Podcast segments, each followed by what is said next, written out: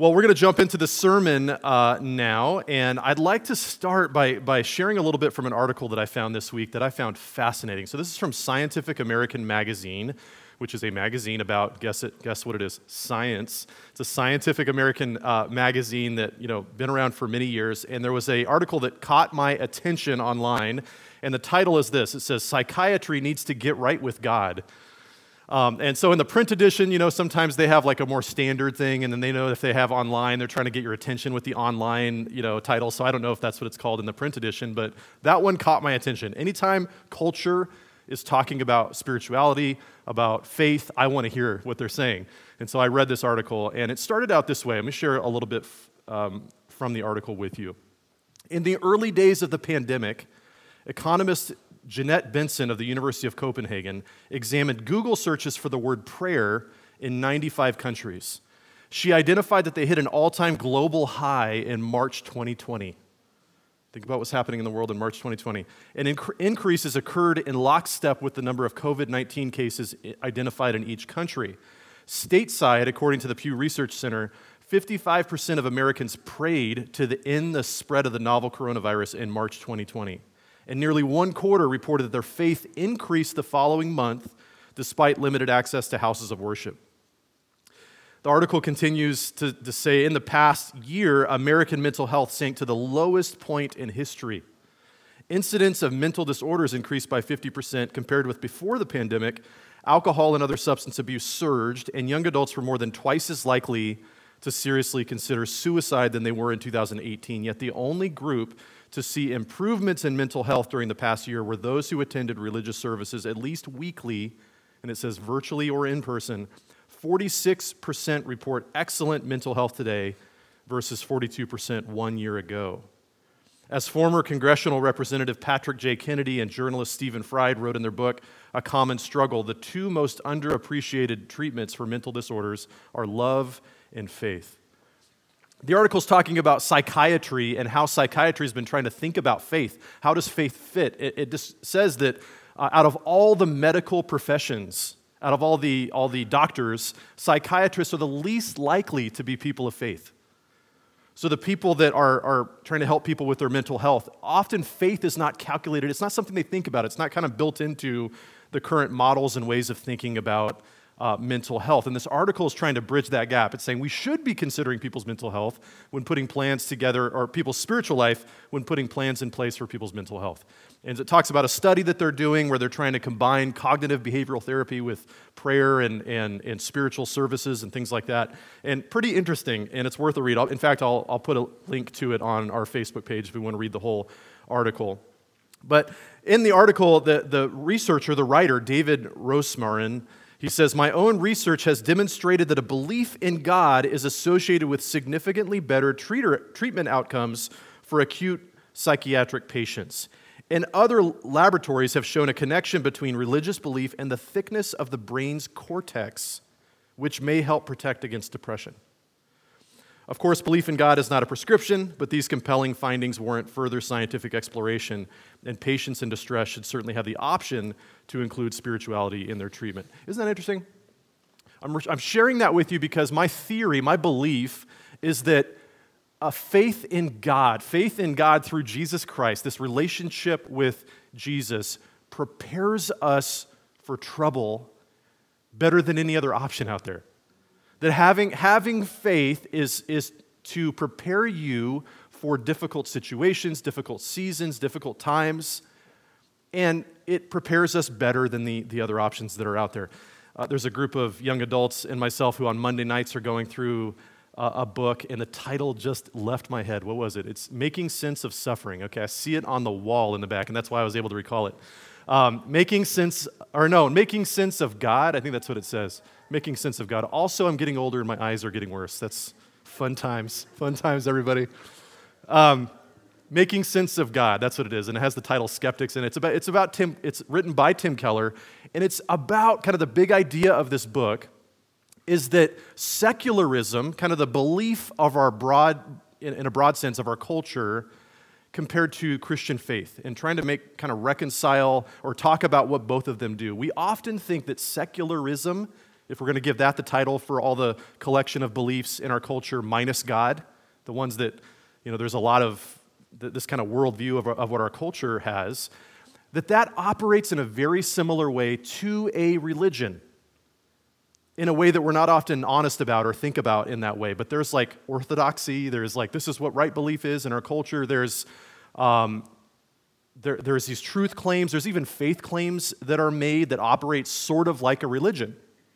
And Tim Keller's case in this book is that that set of views, that worldview, does not equip people well for difficult times. Our Western culture and kind of the predominant way of thinking about our lives and what matters most and what our ultimate values are, if we adopt that whole system of belief, we are not prepared when difficult times come. And we see this in the book of Acts today. We're going to be in Acts chapter 6. We're going to start in chapter 6, and by the time we're, going to, we're done, we're going to be in the beginning of chapter 8. We're not going to read all the verses in between. Um, but we see how the early church dealt with trouble. And we see how, specifically through an individual person, Stephen, who we were introduced to last week, how he handles a, an extremely difficult situation that leads to his death and how he was prepared for that by his faith. And so th- this is the lessons that we're going to be looking at today. So if you have your Bibles, um, Acts chapter 6 is where we're going to be. We're going to be in verse 8 in just a moment. I'm going to get there myself, and you can follow along on your paper Bibles or phones or whatever you got there. Acts chapter 6. We'll start in verse 8 in just a moment. All summer long, we're spending our time in the book of Acts. We're telling the story of the early church. How did we get here? How do we go from Jesus and the Gospels to now where we are today? And what is the story, what is our family history, so to speak, of the church? We were introduced last week to Stephen being um, a collection of leaders, this group of leaders that were chosen amongst the Hellenist Jewish people. There was enough of a cultural gap between the, the people that grew up in Israel and the people who grew up in more of a Greek culture. There was a language barrier, and so they began to select leaders to deal with some conflicts that were, they were having in the early church. They began to select these people that had come from the Greek culture but were Jewish believers to lead in the early church. And Stephen was among the leaders that were chosen. So now we're going to jump into verse 8 of, I'm in Ephesians. Let me get to Acts. That's not going to work. That would have been confusing. Acts chapter 6, starting in verse 8. And Stephen, full of grace and power, was doing great wonders and signs among the people. Then some of those who belonged to the synagogue of the freedmen, as it was called, and of the Cyrenians, and of the Alexandrians, and of those from Cilicia and Asia rose up and disputed with Stephen but they could not withstand the wisdom and the spirit with which he was speaking. Then they secretly instigated men who said, We have heard him speak blasphemous words against Moses and God. And they stirred up the people and the elders and the scribes, and they came upon him and seized him and brought him before the council. And they set up false witnesses who said, This man never ceases to speak words against this holy place in the law. For we have heard him say that this Jesus of Nazareth will destroy this place and will change the customs that Moses delivered to us.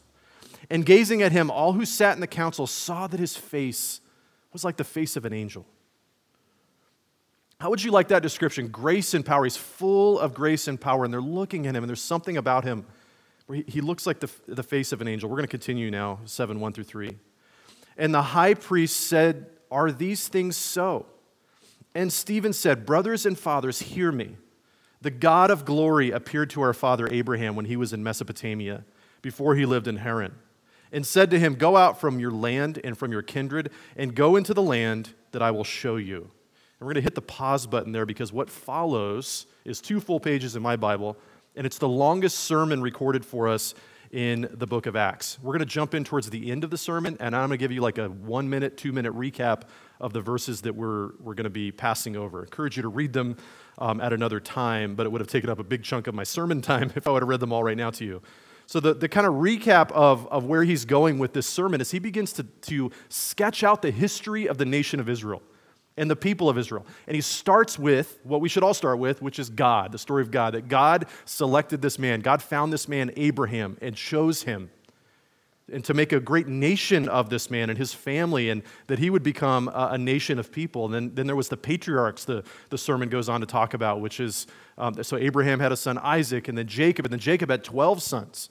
And he begins to speak about Joseph and kind of what happened with Joseph there, and then talks about Moses. And he's hitting all these highlights of the big story of the Old Testament. And you could tell by the way he's talking that he has a real grasp on the story of God's people and kind of the way God has worked through history. The charges against him is that he wants to get rid of Moses, he wants to get rid of the Jewish faith, that he's trying to do away with all these things that are very important to the nation of Israel. And he is someone coming from this, again, this Greek culture, and the people that had the hardest time with him, that initially were challenging him, were people from his same culture. They eventually elevated this up to the high priest, the Sanhedrin, the council, and now he's on trial. And they say, Are these charges true? And then he begins this sermon as we've been talking about this kind of big picture story of the Bible. And I love, I've got a kid's um, Bible that I read to my daughter called the Big Picture Story Bible. And over and over again through it, and I've talked about this several times in sermons, so you might have heard this before.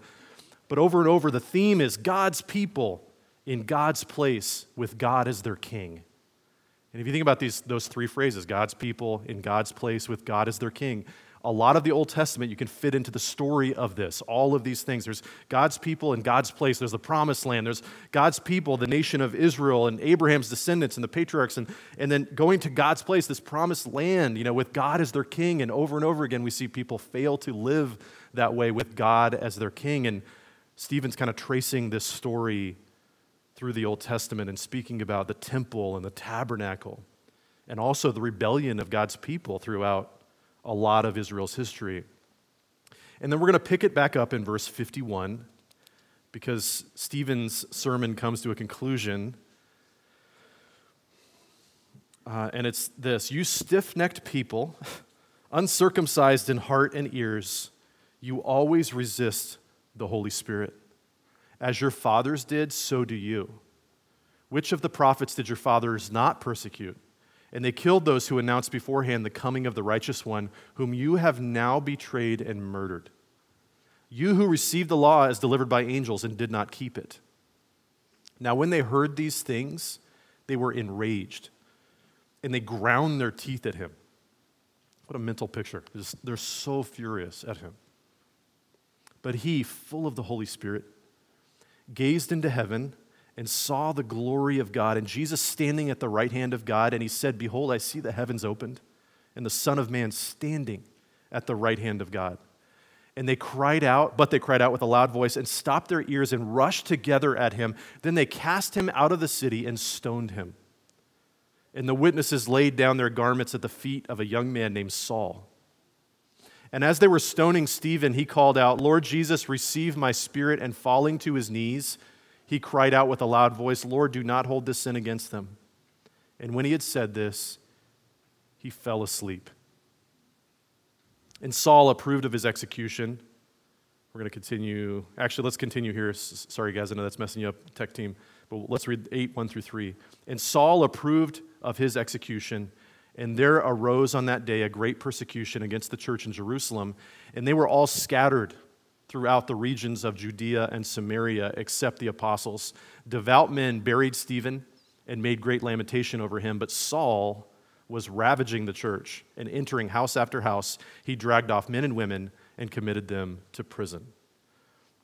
It's a very sobering story.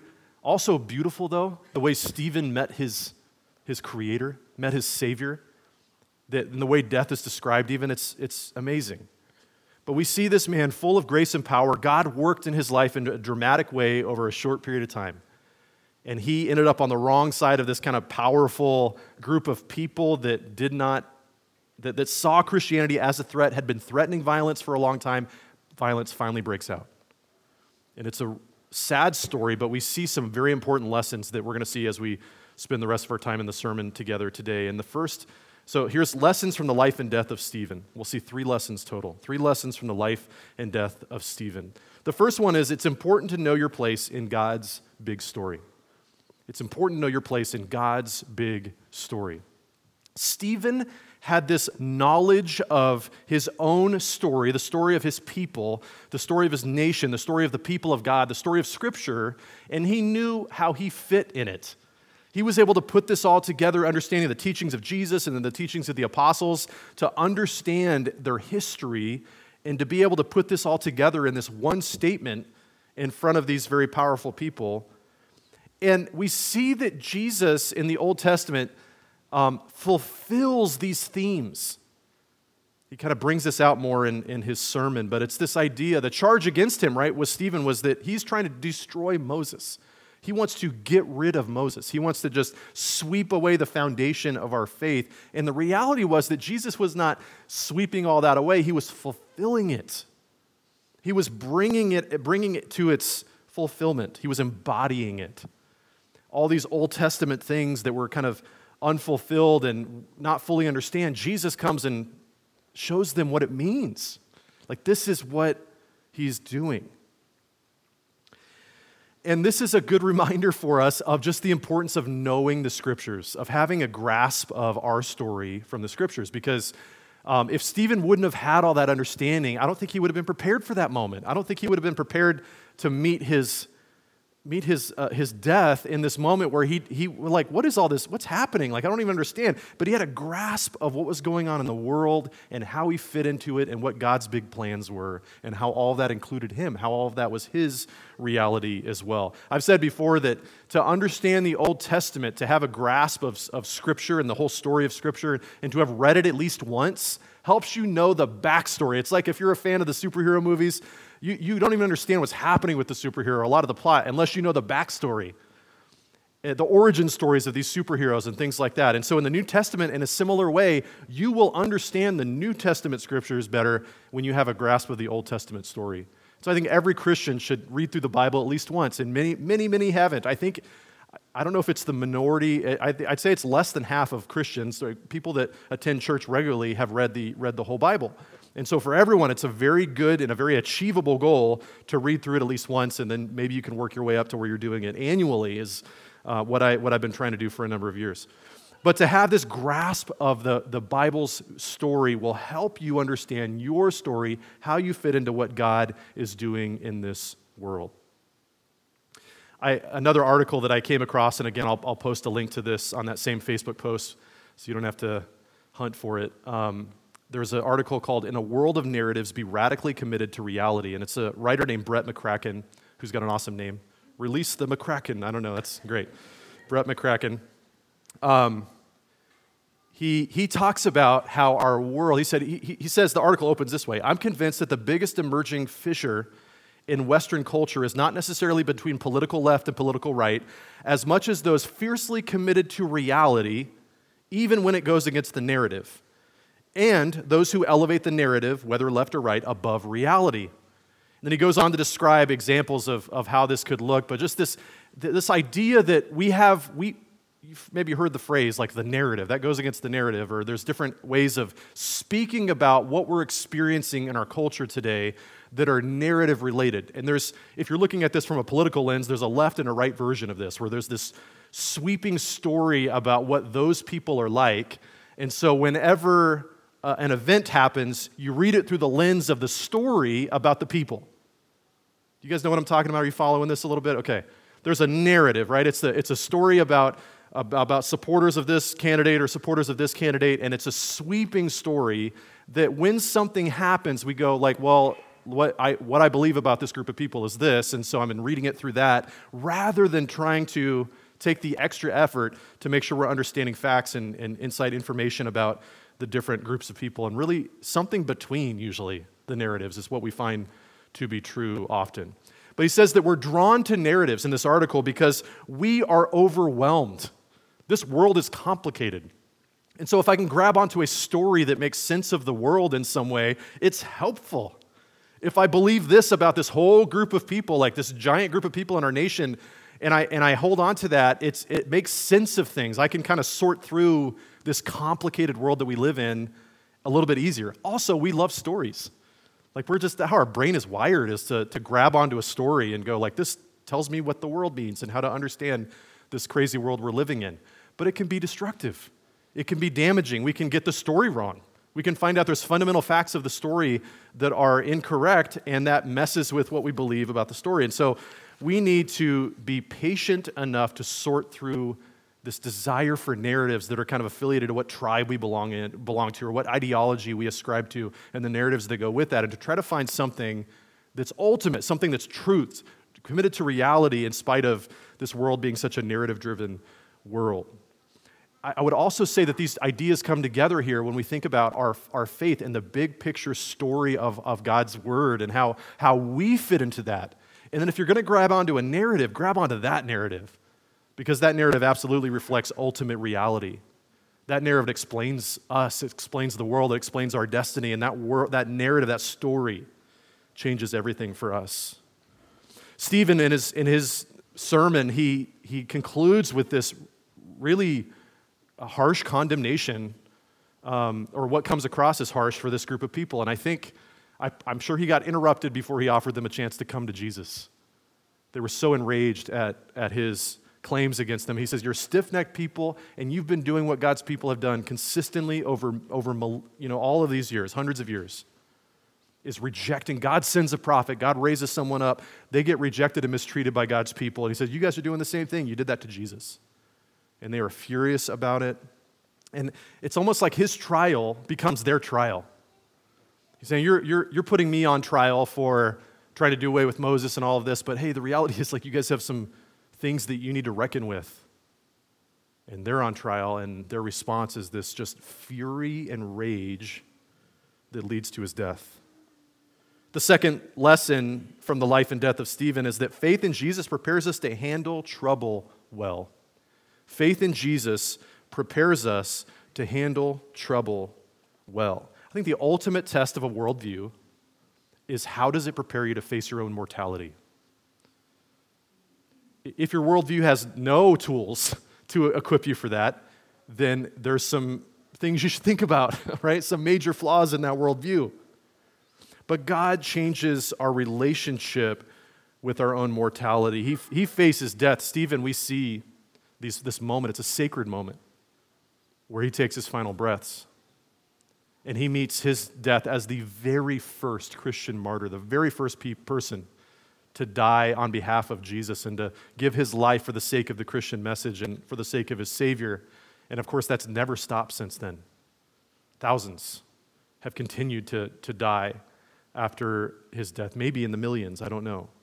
But certainly through Roman persecution and even around the world and even today, people are facing their death in the cause of Christ. And Stephen is given this amazing welcome. He sees Jesus um, standing and welcoming him home. And he says these words that are so similar to the words that Jesus used. And he like he says, forgive them. He says, I see Jesus, and he says, into your hands, you know, I commit my spirit, things like that, like very, very similar to what his Savior uttered on the cross as well. And he sees Jesus standing, which is a lot of commentators, a lot of theologians see that as very profound. That, that we're told in, in Hebrews that Jesus is seated at the right hand of God the Father. But here he stands to welcome home his child. And then it describes, you remember the words that we read? It said when he, when he died. It didn't say, and then Stephen died. What did it say? He fell asleep. I don't ever fear falling asleep. kind of like it, you know? Um, he fell asleep. When death is described for followers of Christ, often this image is used sleep. It's like falling asleep.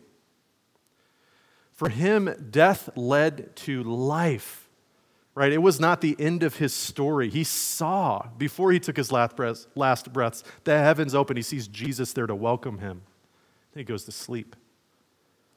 Jesus speaking to Martha at the gravesite of her brother Lazarus when she's just overcome with grief and in the process of mourning for her brother, before any of them know what Jesus has planned and what Jesus is about to do, he's, he's walking with her through this moment and he describes, he says to her um, about death and those who believe in him. So, John 11, verse 25 and 26. Jesus said to her, Martha, I am the resurrection and the life. Whoever believes in me, though he die, yet shall he live, and everyone who lives and believes in me shall never die. Do you believe this?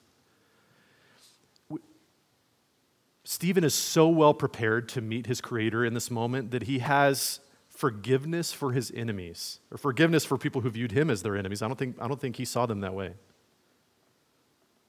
He faces death with courage boldness, and compassion, just like Jesus did. Just like Jesus did. So, our final point from Stephen's life that we'll talk about this morning is that God brings good out of bad. God brings good out of bad. Um, I, I think in our culture, I think many of you have a, have a really finely attuned fairness radar, right? Where we go, something happens, we go, that's not fair. That, that and, and in Stephen's case, we'd say Stephen was like this rising leader in the church. God was using him in a powerful way and he died young. We don't know exactly how old he was, but he died too young, right? He died at the hand of this mob. Horrible, wicked thing that happened. And we'd say, that's not fair.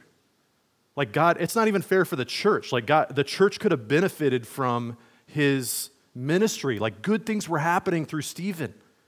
Well, imagine what could have happened if this thing didn't happen. It's so unfair. It's so wrong. It's so wasteful. When you begin to study, and I'll, I'll correct that insight here because I, because I think God had an amazing plan with what happened with Stephen. And God brought something amazing and good out of, out of this. But follow me down the path a little bit more before we get to that. Um, when, it, when you study church history, you come across stories like this often of people who were like these shooting stars, where they, they, God, they're so full of passion and promise and grace and goodness, and God is bringing things out of their life, and then they die way too young. There's a few stories I've kind of shared over the years. Uh, there's a story of William Borden of the Borden Milk Company. Like his family had was very wealthy from their dairy business, and he was this guy who was had all of this promise. He was he was going to inherit tons of money. He gave gave away his fortune and decided he was going to go and be a missionary in China, and he recruited tons of people to go with him and was just this, this someone that was so passionate, so in love with Jesus, and then he gets sick and dies when he's barely on the mission field. It's like, what, what a waste. What is that? Jim Elliot, who goes to Ecuador to share his faith with these, uh, this tribe that's been unreached, and, and, and he goes and he dies when he barely has made contact with this tribe, is killed in this attack, him and his, his fellow missionaries.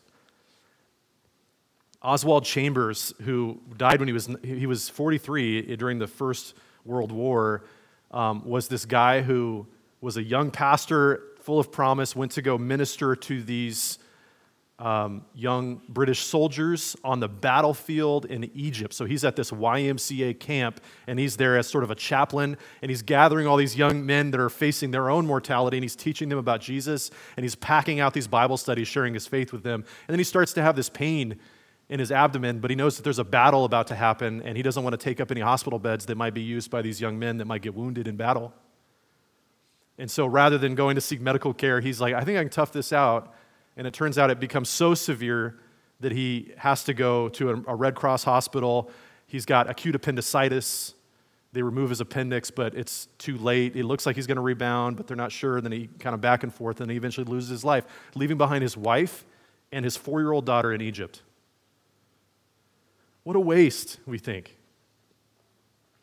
I, I, but the point, number three, I told you, is that God brings good out of bad. In each of these cases, these things that we go, when we think about just from our sense of values here in our culture, and we go, wow, why would God let something like that happen? These stories have happened long enough ago that we get to hear some amazing blessings that have come out of each of them. And I encourage you to read William Borden's story and Jim Elliot's story the short version of Jim Elliot's story is that that tribe was reached with the gospel. They were, they were given radical forgiveness by the family members of, the, of these men that were killed, and that, that tribe was reached with the good news of Jesus. Oswald Chambers, his wife, um, was a uh, stenographer, like would take the, whatever the title, I'm missing the title, but she'd take like really, like shorthand notes, shorthand notes of every single talk he gave for all those, all those years of ministry. And they were still in the shorthand note you know, format, and she spent the rest of her life compiling them. And I've got his complete works of Oswald Chambers as a book this thick, and it's like double columns. It's tons of stuff. And many of you have read the book, My Utmost for His Highest. It's one of the most famous devotionals in the world. How many of you have a copy of that or are familiar with it? Okay, My Utmost for His Highest. Like, God took Like, who knows if that would have happened? Would he ever published those books? His wife spent the rest of her life putting that into print and encouraging us for, for generations where many names are lost to history. Oswald Chambers' message got out there in spite of his death, maybe even because of his death, led to that credibility of his message. God is an expert at bringing good out of bad. So, what could possibly, what good could possibly come out of Stephen's death? This horrible, violent end to his life? Man, so much good came out of his death. First of all, this huge spread of the gospel. You know, the title of the series is Acts to the Ends of the Earth, and it comes from the beginning of, uh, in Acts chapter 1, I think it's verse 9. Jesus said, You will be my witnesses, and you'll go, to, you'll go to Jerusalem, Judea, Samaria, to the ends of the earth. And up until Stephen's death, it was just Jerusalem.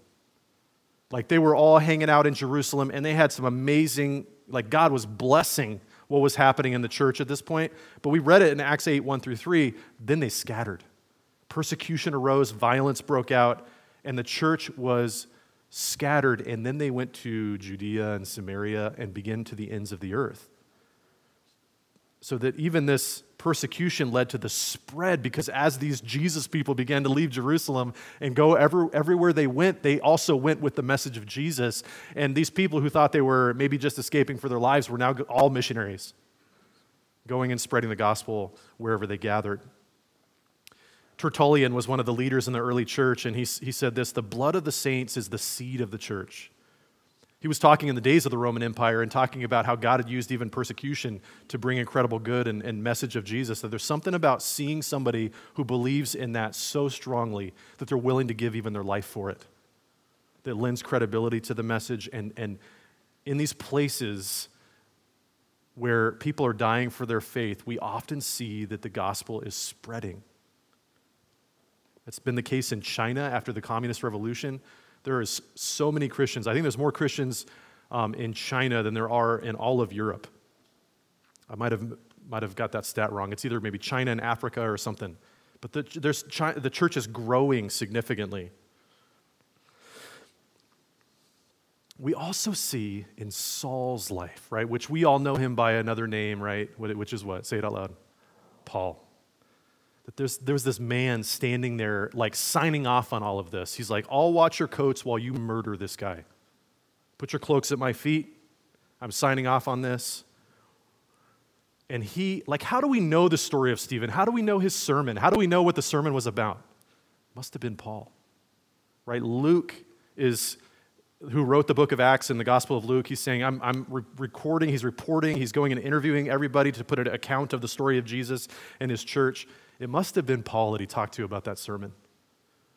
I believe that sermon had a big impact on him, and, and some theologians say that if you look at Stephen's sermon, it kind of fits with all of Paul's teaching through the scripture, that this seems to have been something that informed a lot of the way he talked about the Old Testament and about faith and what it means to follow Jesus.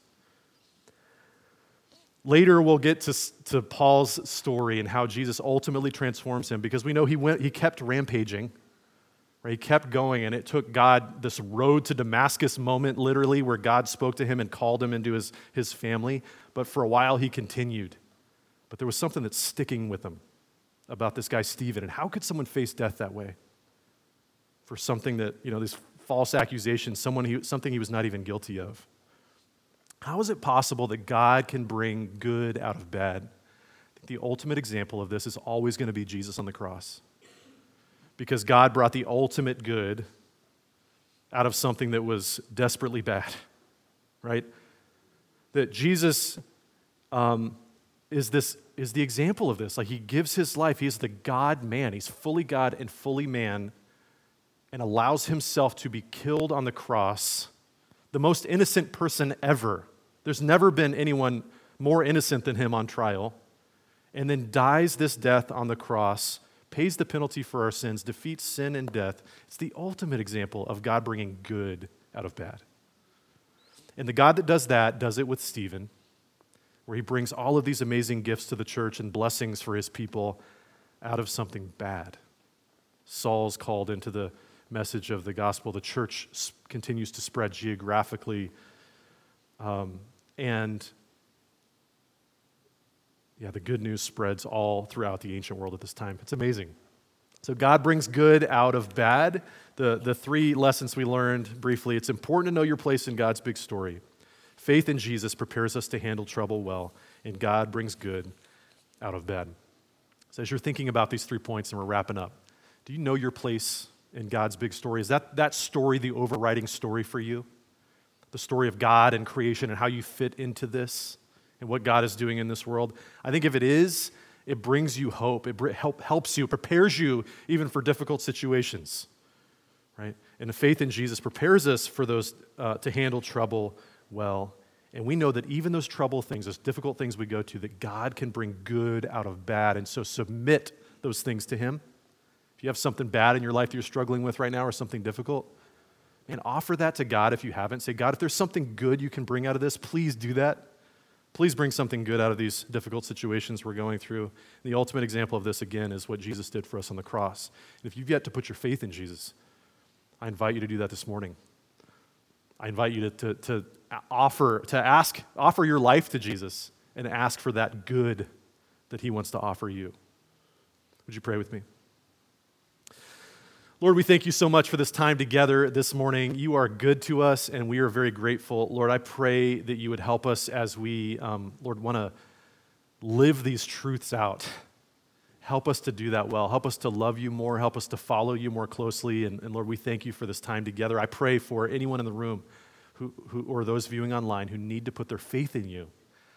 I pray that right now your Holy Spirit would transform them, that you would you would from the inside out change them and do that new creation work that you long to do in their lives.